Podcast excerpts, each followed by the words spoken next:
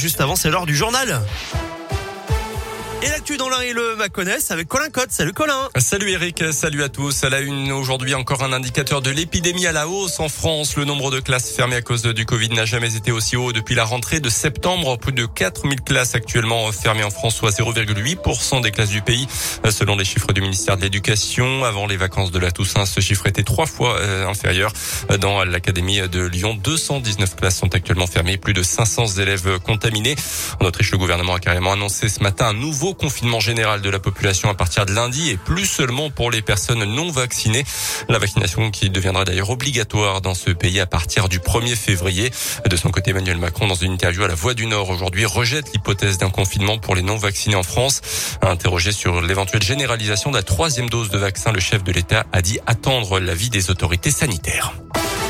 Dans le reste de l'actu dans l'un, une journée compliquée dans les écoles à Bourg. Mouvement de grève nationale des agents qui réclament de meilleures conditions de travail. Un mouvement très suivi chez nous. Conséquence, pas de garderie ce matin ni ce soir dans beaucoup d'écoles de la ville. Pas de cantine non plus à midi. Le syndicat dénonce une pénurie d'animateurs périscolaires liée à la précarité de leur contrat. Réclame l'embauche de gardiens des écoles et d'agents spécialisés en maternelle comme en élémentaire.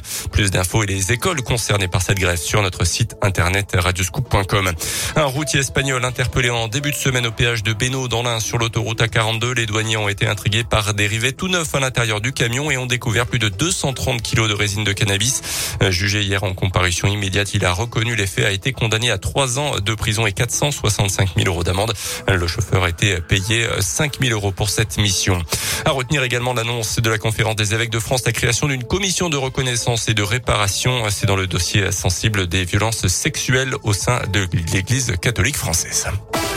Du rugby et après la gifle prise il y a deux semaines dans Derby face à Oyonnax, les Bressans accueillent Béziers ce soir. Les joueurs de l'USB espèrent redresser la barre tout comme leur entraîneur Johan Boulanger qui a profité de ces quelques jours pour remobiliser ses troupes, revoir les fondamentaux et arriver sur le terrain dans le bon état d'esprit. On l'écoute. L'envie de bien faire une grosse envie de changer les choses, de montrer notre euh, vrai visage, notre collectif. Euh, on a essayé de resimplifier un petit peu nos principes, euh, nos bases de jeu, pour que tout le monde puisse bien assimiler et qu'on puisse avoir un petit peu la même vision d'où on veut aller et comment on veut jouer en fait. On a reclarifié, resimplifié, retravaillé un petit peu sur des, des comportements qu'on attend en termes d'action. Il faut vraiment qu'on se concentre à retrouver un état d'esprit, une cohésion collective, ce qui nous a toujours rassemblés ces dernières saisons et ce qui nous a permis d'avoir des résultats. Je pense que si on est à bloc là-dedans, le résultat forcément ça portera ses fruits. USB Béziers, c'est ce soir à 19h à Ver-Cherbourg qui est avant-dernier du championnat de Pro D2. Du foot pour terminer avec ses résultats national. La victoire hier soir 3 buts 1 du FBBP à domicile face à Chambly.